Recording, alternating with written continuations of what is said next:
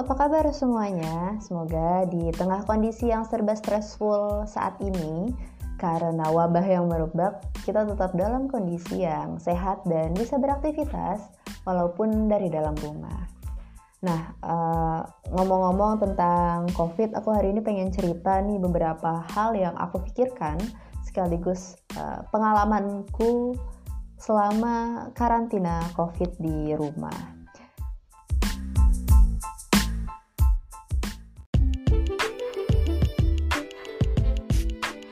Jadi teman-teman, ceritanya sekitar awal Maret lalu aku menghadiri sebuah pertemuan UNICEF Indonesia di Jakarta. Tepatnya tanggal dua Maret, dan pertemuan ini adalah pertemuan terbatas di mana yang diundang hanya sekitar empat puluh orang, dan orang-orang yang hadir ini beberapa di antaranya adalah orang-orang yang baru datang dari luar negeri, dari Thailand, dari Singapura, Malaysia, atau memang orang-orang yang aktif gitu di, di penerbangan satu titik ke titik lainnya.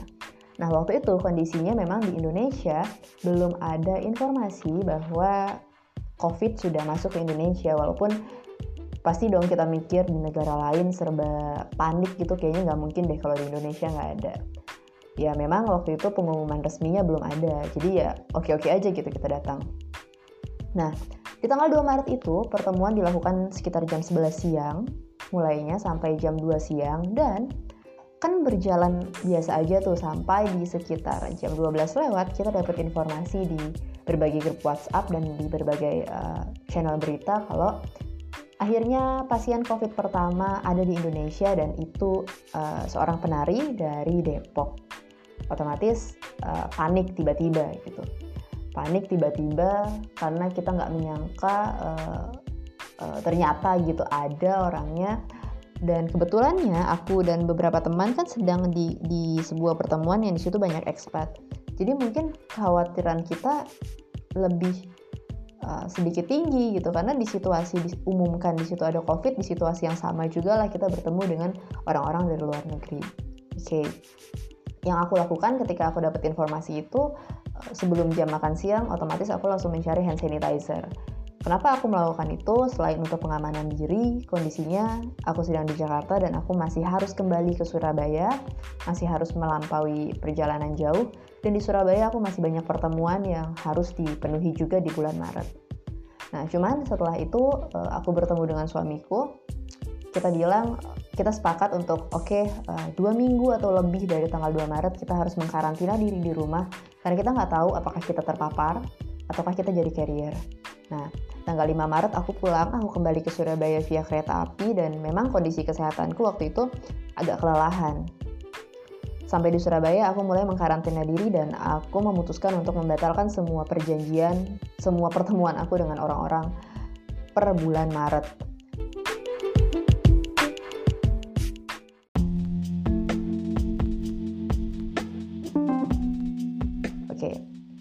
Hari-hari berjalan seperti normal, biasanya kita ngelakuin hal-hal keseharian walaupun tidak keluar dari rumah, sampai di tanggal sepuluh Maret tiba-tiba kondisi kesehatanku drop. Kondisinya waktu itu aku mengalami demam ringan sekitar tiga puluh enam koma sembilan sampai tiga puluh tujuh derajat, nggak terlalu tinggi, tapi aku merasa tubuhku seperti akan radang, cuman radangnya itu tanggung di tenggorokan, ya di tenggorokan, dan aku mengalami kelelahan yang cukup parah. Itu tanggal sepuluh Maret, tanggal, tanggal sebelas Maret sampai tanggal tiga belas Maret mulai itu demamnya agak lebih sedikit lumayan, walaupun nggak terlalu parah. Kenapa aku bilang nggak terlalu parah? Karena di case-case aku sakit sebelumnya aku pernah demam sampai empat puluh derajat, jadi menurutku demam tiga puluh derajat itu masih anget-anget biasa aja sih. Cuman selain itu yang aku rasakan adalah uh, aku fatigue berat, aku agak mual, tubuhku nyeri sekali dan terasa panas. Uh, terus aku juga sakit kepala, ada batuk kering, pernafasanku agak sesak, dan akhirnya aku memutuskan untuk bed rest. Nah, mengenai pernapasan yang sesak ini, aku pribadi memang pernah uh, melakukan ronsen paru sekitar enam tahun, bukan enam tahun, delapan tahun lalu aku ronsen paru tahun dua ribu dua belas, dan waktu itu diketahui aku memang punya potensi bronkitis. Jadi kalau aku uh, naik gunung atau aku berada pada ketinggian tertentu, aku akan kesulitan bernafas karena paru-parunya nggak kuat dengan perbedaan tekanan udara dan suhu. Dan aku juga punya sinusitis. Nah, keberuntungannya aku kalau uh, karena aku sudah pernah berkali-kali merasakan um, gangguan pernafasan, jadi aku lebih sensitif terhadap apa yang aku rasakan di hidung, tenggorokan, dan paru-paruku. Aku memutuskan untuk bed rest.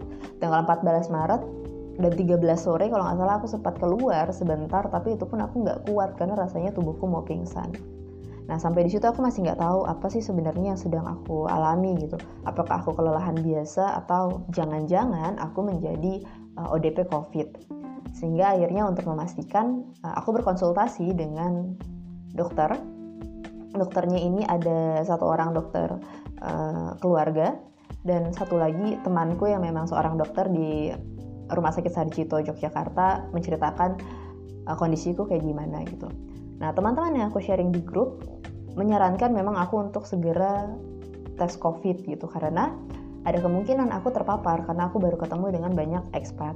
Tapi aku memutuskan untuk tidak melakukan itu dulu sebelum aku mendapat kejelasan dari pihak UNICEF Indonesia yang aku kirimkan email, karena di situ aku nanya, bisa nggak UNICEF Indonesia memberitahukan aku dari waktu itu ada empat puluh orang tamu yang hadir, bagaimana riwayat kesehatannya setelah pertemuan. Aku sangat membutuhkan data itu untuk memastikan apakah aku harus ke rumah sakit atau tidak. Kenapa? Karena kalaupun aku ke rumah sakit dan kondisi aku memang tidak separah yang yang uh, semestinya kalau kita kena virus, ya paling aku juga disuruh pulang dan karantina diri di rumah, nggak ada hal lain yang bisa dilakukan. Oke, okay. Tapi aku tidak mendapatkan data dari UNICEF, walaupun memang UNICEF membalas pesanku dan menginformasikan bahwa mereka akan Uh, bertanya ke setiap orang yang datang apa yang terjadi setelah pertemuan itu untuk kewaspadaan bersama. Nah, setelah itu tanggal lima belas sampai tanggal tujuh belas tubuhku masih sama rasanya, bahkan sedikit lebih parah karena aku merasakan lemah, aku merasakan fatigue berat sampai aku banyak tidur. Jadi bisa dalam sehari kerjaanku memang cuma tidur aja gitu, malam ke pagi tidur tidur, uh, siang tidur lagi, sore ke malam tidur lagi. Dan tidurnya tuh kayak orang pingsan, saking rasanya kecapean dan nyeri-nyeri tubuhnya. Terus aku juga mulai tidak nafsu makan, sampai suamiku ngomel kenapa aku nggak ngabisin makananku. Dan aku juga merasa pernafasan yang awalnya mulai uh, sesak itu beralih ke agak nyeri. Nah, di sini aku agak waspada. Kenapa uh, aku sewaspada itu? Karena yang tadi aku bilang aku pernah merasakan sesak nafasnya bronkitis. Dan aku perlu membedakan nih, aku memang sesak nafas karena paru-paruku kenapa-napa, nyerinya di paru-paru di dada, atau nyerinya di ulu hati yang kemungkinan aku sesak nafas karena asam lambung. Kemungkinan itu juga ada. Apalagi kondisinya kayak gini kan kita wajar banget dong karena stres. Nah, dan aku juga setelah itu mengalami batuk kering, aku sakit kepala, aku mual, dan lain sebagainya. Nah, yang akhirnya aku lakukan adalah aku memutuskan untuk tidak melakukan apapun selain istirahat, total istirahat. Yang di rumah buka laptop akhirnya cuma suamiku. Aku ada kira-kira selama satu minggu, aku sama sekali tidak melakukan aktivitas pekerjaan apapun dan cuma tidur, makan, tidur, makan. Mandi sesekali. Seperti itu. Tanggal delapan belas Maret, delapan belas Maret simptomnya mulai hilang kecuali fatigue-nya masih ada. Aku masih melakukan istirahat. Tapi puji syukur aku mulai membaik. Sampai aku mendapatkan kabar bahwa memang ada kemungkinannya aku termasuk O D P, orang dalam pantu- pantauan gitu. Karena ya ada beberapa orang yang aku temui kemungkinannya mereka memang suspek gitu. Puji syukur juga aku memang sudah me- memaksa diri untuk karantina. Jadi selama beberapa minggu terakhir sejak aku kembali dari Jakarta, aku tidak bertemu dengan siapa-siapa.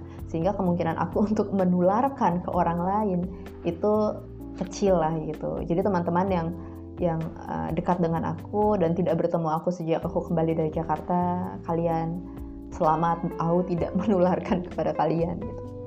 Nah, akhirnya aku sadar kan, Uh, ternyata selama seminggu kalau kita bilang ini cuma gejala flu kayaknya agak nggak mungkin gitu, atau cuma gejala radang, waktunya terlalu lama untuk sebuah gejala. Walaupun aku sendiri masih berasumsi karena aku tidak melakukan tes ke rumah sakit. Kenapa aku nggak melakukan tes ke rumah sakit? Lagi-lagi kita tahu seberapa mahalnya tes itu, dan aku cuma akan disuruh istirahat. Jadi dan aku sering sakit, Jadi ya udah gitu, aku aku sensitif terhadap tubuhku sendiri, perubahan-perubahan di tubuhku sendiri. Tanggal sembilan belas aku sudah mulai bisa beraktivitas di rumah dan simptomnya makin hilang, kecuali ya memang nyeri-nyeri di tenggorokan, tapi juga udah udah udah hilang lah dibandingin yang kemarin-kemarin. Aku udah nggak secapek itu. Tanggal dua puluh kemarin kondisiku juga makin membaik, suhu tubuhku sudah mulai normal, aku nggak anget-anget lagi, gejalanya hilang semua. Dan tanggal dua puluh satu aku sudah bisa kembali beraktivitas lebih banyak di rumah. Aku udah bisa buka laptop, aku udah mulai bisa ngerjain beberapa proposal, aku mulai masak, aku mulai bisa uh, beres-beres, nyuci, jemur pakaian gitu kan. Nah, riwayatku itu memang aku catat supaya apa? Supaya kalaupun ada orang yang membutuhkan informasi dan pernah ketemu sama aku, aku bisa ngasih tahu ke mereka apa yang aku rasakan selama seminggu terakhir. Sebagai kemungkinan adalah orang dalam pantauan covid sembilan belas.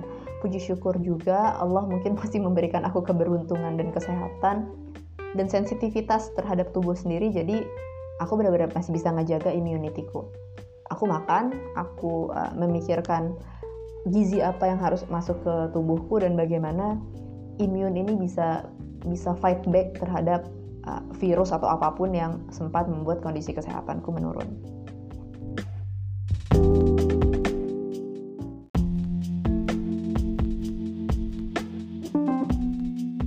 Ngomong-ngomong soal COVID juga, pada akhirnya aku menyadari satu hal. Oke, okay, COVID memang adalah sebuah virus yang sejauh ini tidak ada uh, vaksinnya. Kita juga nggak tahu sebenarnya virus ini sifatnya itu seperti apa secara spesifik. Kita nggak tahu apakah setelah virus itu masuk ke tubuh kita, kita akan jadi imun, kita nggak tahu. Apakah dia memang merusak sel separah itu, kita juga belum tahu karena penelitiannya belum masif dan belum valid. Yang bisa kita tahu adalah sebisa mungkin please be sensitive with your immunity. Jadi jangan sampai kita ngerasa ignoran, ah oh, gue sehat-sehat aja. Enggak gitu. Tubuh yang sehat adalah tubuh yang bisa menunjukkan sinyal apabila sesuatu menyerang dia. Demam di tubuh itu bagus, artinya tubuhnya fight back. Rasa capek itu bagus, artinya tubuhnya tahu level um, cope-nya seperti apa, level lelahnya dia sampai gimana, dan dia memberikan sinyal supaya kita istirahat. Kalau kita tidak uh, sensitif kepada tubuh kita, kita tidak percaya dalam tanda kutip kepada uh, kehebatan tubuh kita untuk fight back melawan um, virus ataupun bakteri, ya ya lewat gitu. Akhirnya kita cuman sadar ketika sudah collapse. Itulah aku aku tidak menyarankan teman-teman uh, melakukan hal yang apa, hal seperti yang aku lakukan, tapi yang aku sarankan adalah please be sensitive with your body, with your immunity. Kalau kalian ngerasa memang sudah saatnya ke rumah sakit karena gejala-gejala tertentu, pergilah ke rumah sakit. Kalau belum uh, harus keluar, telepon teman kalian yang dokter atau hotline atau siapapun yang bisa kalian hubungi, ceritakan secara spesifik apa yang kalian rasakan dan minta saran apa yang harus kalian lakukan. Nah, kalian juga harus paham mengenai tubuh kalian, bukan hanya immunity-nya, tapi riwayat sakit kalian. Aku sering bolak-balik masuk rumah sakit. Kalau teman-teman yang mungkin sering lihat instastoryku, udah hafal kali berapa berapa kali dalam setahun aku dapat infuse gitu. Aku sesensitif itu terhadap uh, tubuhku. Aku tahu kapan tubuhku akan sakit, aku tahu kapan tubuhku uh, mulai tidak kuat, dan aku percaya terhadap kemampuan tubuhku. Tapi setiap orang berbeda. Kalian mungkin harus mulai mempercayai tubuh kalian, tapi kalian juga jangan ignoran ngerasa ah gue sehat-sehat aja. Karena covid sembilan belas tanpa gejala pun bisa jadi kalian positif, dan ketika kalian positif bisa jadi kalian nggak nggak sakit dalam tanda kutip, tapi kalian jadi carrier dan itu berbahaya untuk orang lain. Nah, selama masa uh, aku melakukan self karantin di rumah, ada banyak hal yang sebenarnya aku aku sadari dan aku pelajari. Salah satunya adalah aku merasa ada kemungkinan wabah itu bisa mengubah pola hidup community.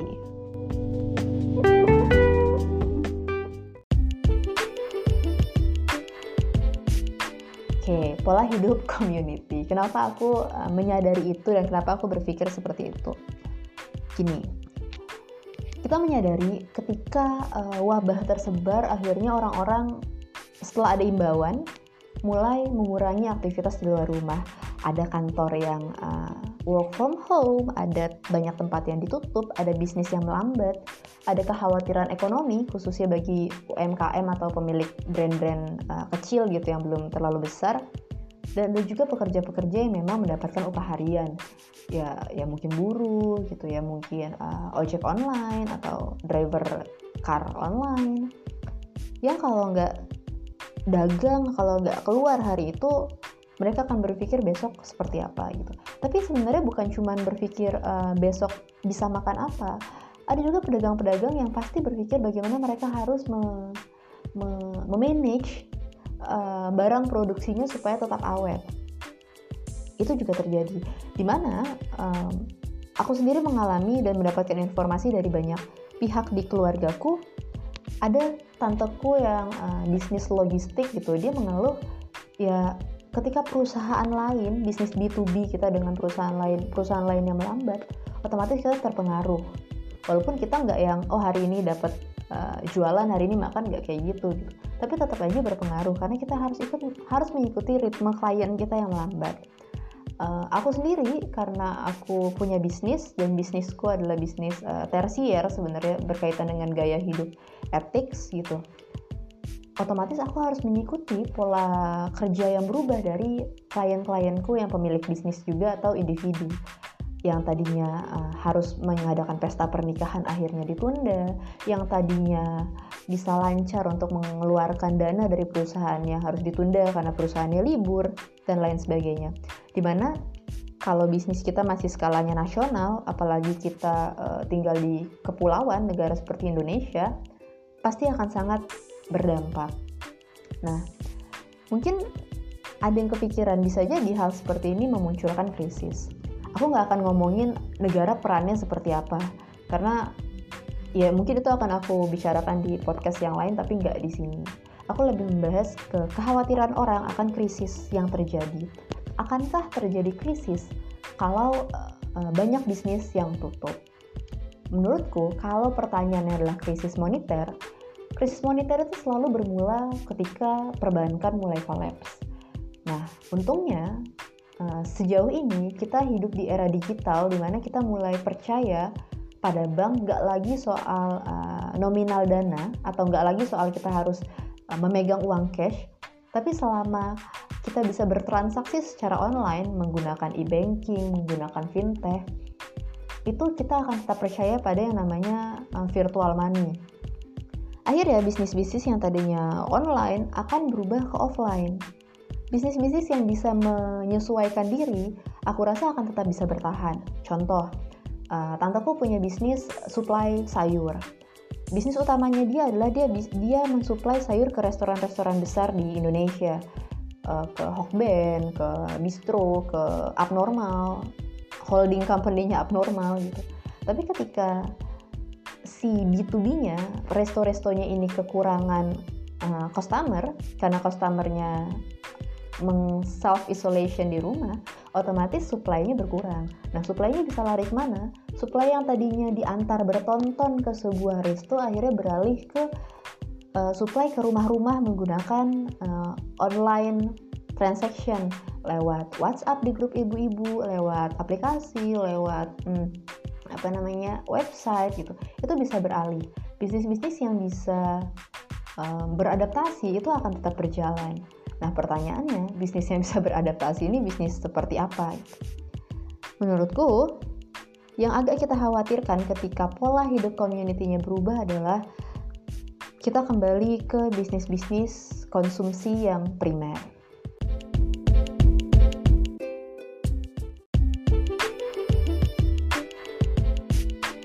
Bisnis konsumsi primer seperti apa sih? Otomatis pertama, sembako, makanan. Manusia bertahan hidup makan dong. Makannya apa aja? Bisa jadi sayurnya, bisa jadi dagingnya, bisa jadi berasnya, bisa jadi juga catering yang uh, orang mungkin nggak terbiasa masak, biasanya dia beli gitu kan.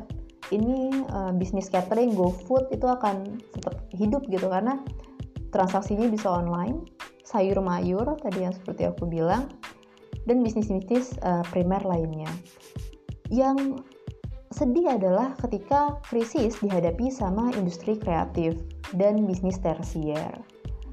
Contoh gini, industri kreatif uh, apa ya, misalnya lukis misalnya, open commission, atau uh, pakaian, atau gaya hidup. Itu adalah bisnis-bisnis kreatif tersier yang dalam kondisi wabah, mereka nggak akan terlalu menjadi prioritas utamanya orang. Bisa kelihatan dari mana? Ketika rush hour, rush hour ketika uh, apa namanya panic buying, orang akan mencari hal-hal yang mereka butuhkan untuk survival, yaitu makanan dan kesehatan. Mungkin kalau di Indonesia senjata legal, orang akan beli senjata, seperti yang terjadi di Amerika, orang beli senjata. Tapi kalau gaya hidup, no gitu kan. Orang akan menunda itu. Nggak tahu sih, karena sebentar lagi kita akan lebaran, akankah bisnis gaya hidup, fashion, dan lain tetap naik, kita belum bisa membaca itu. Kemungkinannya ada, tapi kita masih harus lihat nih selama beberapa minggu ke depan kondisinya akan seperti apa. Tapi pola hidup manusia akhirnya akan berubah dari online, dari offline ke online, dan mengutamakan hal-hal yang primer. Kenapa hal-hal primer juga diutamakan selain untuk survival? Karena sejauh ini kita masih belum tahu jelas, kita belum tahu pasti kondisi seperti ini, kondisi kita harus kerja dari rumah, kondisi kita harus mengandalkan tabungan, itu akan berlangsung berapa lama. Kita nggak dapat komando dari pemerintah atau dari pihak berwenang, kepastian bahwa ini hanya akan terjadi selama sebulan misalnya, ini hanya akan terjadi selama dua minggu. Itu nggak terjadi, sehingga akhirnya kita nggak tahu batasannya kita harus bertahan hidup berapa lama.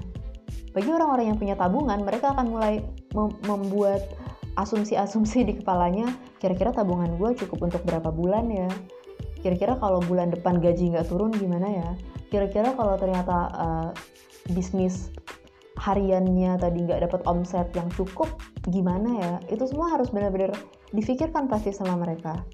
Akhirnya yang ada adalah ya berjuang sendiri-sendiri, berjuang sendiri-sendiri ya. Dan industri-industri kreatif juga pada akhirnya harus mulai muter otak nih.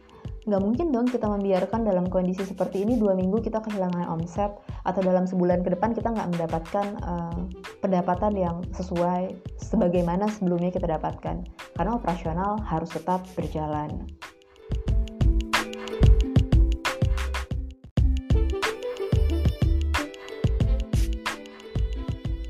Itu soal bisnis. Nah kemudian sebenarnya yang menyedihkan apa sih di kondisi kayak gini? Aku ngikutin banget Twitter. Mungkin selama ini aku kurang aktif di, di Instagram selama beberapa minggu terakhir, karena selain akunya bed rest dan self karantin, sampai suamiku aku pisahkan tempat tidurnya kadang-kadang gitu. Aku suruh jauh-jauh dulu gitu. Uh, aku tidak aktif di Instagram, aku aktif di Twitter. Aku keep scrolling Twitter dan uh, mencari informasi sejauh ini apa yang terjadi. Kenapa awalnya aku melakukan itu juga? Karena kemarin kan awal-awalnya rame banget tuh di Jakarta. Sementara aku tinggal di Surabaya. Aku yakin banget kota sebesar Surabaya nggak mungkin nggak ada suspek. Apalagi keluar masuknya Surabaya uh, sebegitu pesat ya sebenarnya. Banyak orang yang keluar masuk di Surabaya. Sampai akhirnya di Twitter pun aku sempet nge-D M langsung atau uh, nge-reply langsung ke Humas Pemkot. Aku juga nge-tweet langsung mention uh, Sehat Surabaya untuk mendapatkan informasi aku harus ngapain di Surabaya. Itu aku lakukan ketika aku masih uh, sakit kemarin, drop kemarin. Nah, yang menyedihkan adalah kita melihat banyak orang yang menyebalkan dan uh, masih ignoran terhadap kondisi seperti ini. Menurutku kita nggak bisa sepenuhnya menyalahkan mereka yang ignoran. Kenapa kita nggak bisa menyalahkan mereka? Karena mereka adalah orang-orang yang tidak mendapatkan informasi valid dan pasti dari pihak berwenang tentang apa yang harus dilakukan. Kalaupun mereka mendapatkan informasi, mereka nggak tahu reasoningnya kenapa harus seperti itu. Sehingga yang muncul di kepala mereka adalah asumsi. Contohnya apa? Contohnya yang paling gampang deh. Akhir-akhir ini orang berantem dan marah-marah gara-gara nggak boleh sholat di masjid. Poinnya kan bukan sholatnya, poinnya adalah berkumpulnya. Apa gunanya nggak boleh sholat di masjid tapi kita masih kumpul-kumpul di pos ronda? Apa gunanya nggak boleh sholat di masjid tapi kita masih nge-mall? Atau apa gunanya nggak boleh kumpul di masjid tapi di pelataran masjid kita demo? Sama aja gitu. Nah mereka nggak ada mendapatkan informasi kenapa nggak boleh berkumpul itu. Kalaupun ada informasi, itu berputar di kalangan intelektual, di kita yang yang melek gadget gitu. Kita nggak nggak menyampaikan ke mereka dengan bahasa mereka. Kita nggak menyampaikan hukum fikihnya atau nggak nyampe ke mereka. Dan dan kita mudah bilang lo ignoran banget gitu kan. tanpa kita benar-benar dengan bahasa mereka yang mereka bisa pahami ngasih tahu kenapa harus kayak gitu.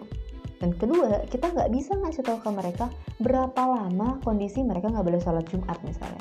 Semuanya selalu bilang C F D ditunda sampai waktu tidak ditentukan, toko A, toko B, tempat A, tempat B ditutup uh, sampai waktu tidak ditentukan, pertemuan ditunda sampai waktu tidak ditentukan, sholat Jumat ditunda sampai waktu tidak ditentukan. Nah itu tuh nggak nggak ditunjukin, sehingga ya ya ke kekhawatiran orang, kekacauannya pun terjadi karena orang nggak punya reasoning dan nggak tahu harus ngapain. Nah oke lah, bagi mereka yang memang terpaksa banget harus keluar karena hal-hal urgent, karena karena keperluan nafkah, karena keperluan ekonomi yang nggak bisa dihentikan dalam situasi seperti ini, ya nggak ada pilihan lain gitu. Yang bisa kita bantu untuk mereka adalah memberikan uh, edukasi tentang pengamanan diri, tapi nggak juga panik dan nggak juga sok aman kayak orang-orang yang sok mengamankan diri sendiri padahal mereka merugikan orang lain. Contohnya apa? Orang yang beli masker untuk dirinya sendiri padahal mereka nggak butuh-butuh amat. Orang yang membeli uh, apa namanya tuh sarung tangan latex yang sebenarnya untuk kedokteran tapi dibeli terus dipakai buat belanja. Please man, itu nggak penting buat lo. Caranya gimana yang aku lakukan untuk belanja? Aku emang punya O C D, jadi di rumah aku serba serba harus nggak higienis juga sih, tapi aku menggunakan disinfektan setiap hari. Bahkan sejak aku ngekos, aku ngepelnya itu pakai Bayclin, dan kalau nggak ada Bayclin aku pakai Wipol, aku nggak pernah pakai Superpel dan lain sebagainya. Di rumah aku selalu sedia semprotan yang isinya adalah uh, disinfektan, baik Bayclin maupun Wipol, untuk bahkan ngelap meja, ngelap kaca aku pakai itu, ngelap ya segala macam aku menggunakan uh, disinfektan. Aku kalau keluar membawa disinfektan. Kalaupun aku harus belanja di uh, supermarket, gagang trolinya itu kan bisa kita semprot pakai uh, disinfektan dulu gitu, daripada kita harus beli surgical surgical gloves ya namanya. Dan akhirnya membuat uh, para tenaga medis nggak mendapatkan itu. Please, nggak usah so aman sehingga merugikan orang lain, karena ketika kita uh, berjuang untuk menyelamatkan diri kita sendiri, kita lupa kalau sebenarnya ini adalah masalah yang sedang dihadapi sama populasi. Pada akhirnya, aku pun berpikir, ya jangan-jangan covid sembilan belas ini, jangan sampai sebenarnya, jangan sampai covid sembilan belas ini jadi masalah yang uh, natural selection, seleksi alam, tinggal manusia versus virus, populasi yang bertahan hidup melawan sesuatu yang membasmi populasi. Kalau kita nggak saling tolong-menolong, ya Ya bisa jadi lo punya banyak stok untuk mengamankan diri lo, tapi teman lo yang dokter malah kenapa-napa gitu, karena nggak mendapatkan hal yang lebih urgent sebenarnya diberikan kepada mereka. Jadi please lah, berpikir berkali-kali gitu. Kalau memang masih di rumah bisa dilakukan, ya jangan keluar dulu, sabar sebentar aja. Cari hal-hal yang menyenangkan kayak di rumah gitu, berkomunikasi dengan orang lain, dan jangan uh, panik juga untuk diri sendiri.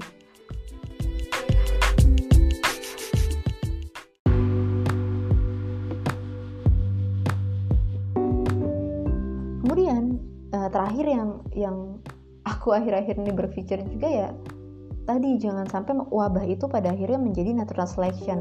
Jangan sampai uh, banyak nih teori konspirasi yang bilang akan ada kebangkitan ini kebangkitan itu gitu, karena sebagian um, apa namanya umat manusia terseleksi um, menjadi korban dari wabahnya. Ya aku dapat broadcastan seperti itu di WhatsApp, dan aku bilang, karena aku emosi juga sih sebenarnya, aku bilang ya kalaupun itu terjadi, konspirasi itu terjadi, yang terseleksi adalah orang-orang yang pertama dia nggak ignoran, terus dia memang punya research, research baik secara ilmu pengetahuan, ekonomi, kemampuan mengakses uh, medik mungkin, atau uh, apa yang namanya stok untuk bertahan hidup, dan orang-orang yang bisa mikir. Kenapa? Orang-orang yang bisa mikir otomatis akan oke okay, gue gue menjauh dulu deh gitu. Apa yang nggak harus urgent gue lakuin, nggak akan gue lakuin dulu. Apa yang utama gue stok di rumah harus gue lakukan, apa yang bisa gue bantu untuk mendonasi, uh, menyelamatkan populasi manusia harus gue lakukan. Itu kan orang yang bisa berpikir, dia mungkin selamat. Tapi orang-orang yang bodoh amat, yang kayak masih ignoran, yang ya udah hidup mati di tangan Tuhan, tapi mereka tidak berusaha untuk tetap hidup, ya ya sorry to say gitu, kita nggak tahu apa yang akan terjadi dengan orang-orang seperti itu. Nah jangan sampai ini menjadi natural selection. lo mati karena wabah, karena lo tidak berusaha untuk mem- mem- menghindari wabahnya, dan lingkungan lo tidak membantu lo untuk bisa selamat dari wabah itu. Please jangan jadi seperti itu. Dan pada akhirnya yang bisa kita pelajari dari covid sembilan belas sekarang adalah kita kembali belajar untuk survive, untuk kehidupan survival, menjadi seorang prepper, mungkin prepper doomsday, uh, dan balik ke keseharian. Kita harus bertahan hidup kayak gimana, bertahan hidup ke keseharian, di rumah ngapain, bertahan secara finansial, bertahan secara kesehatan, bertahan secara konsumsi yang gak kita hambur-hamburkan, dan juga bertahan secara psikis tentu saja. Karena musuh utama manusia ketika dia harus melakukan self-isolasi bukan karena uh, bukan karena gak bisa makan juga, tapi karena mereka ngerasa kesepian. Manusia adalah makhluk sosial yang kalau kesepian stres, yang kalau stres uh, kondisi psikis bermasalah, kondisi psikis bermasalah otomatis hormonnya mungkin terganggu, imunitasnya turun, ya sakit. Kalau kita tidak uh, sakit karena covid sembilan belas, kita akan sakit karena penyakit-penyakit lain yang berhubungan dengan psikis. Seperti itu. Mungkin itu adalah beberapa hal yang bisa aku sharing sementara terkait uh, aku sendiri yang uh, sempat sakit di tengah wabah ini. Aku yang sebagai ibu rumah tangga juga mikir gimana membuat uh, kondisi keluargaku tetap sehat, finansial keluargaku tetap aman, bisnisku tetap berjalan atau atau harus beradaptasi dengan perubahan community ke depannya, dan pikiranku sendiri yang jangan sampai ini jadi just human versus virus dan sebrutal itu, jadi natural selection. Siapa yang berpikir dia akan hidup dan siapa yang ignoran dia akan mati. Jangan sampai itu terjadi seperti itu. Aku paranoid? Enggak, aku nggak paranoid. Aku hanya memikirkan kemungkinan yang terjadi, tapi aku tidak panik. Semoga kalian semua tetap baik-baik saja, tetap sehat di tengah wabah ini. Please jaga kesehatan, please pikirin diri sendiri, dan pikirin juga umat manusia. Stay at home, jangan nyusahin tenaga medis. Di rumah aja, jangan stres juga. Oke, okay, thank you sudah mendengarkan sejauh ini. Semoga bermanfaat sharingnya buat kalian. Bye-bye.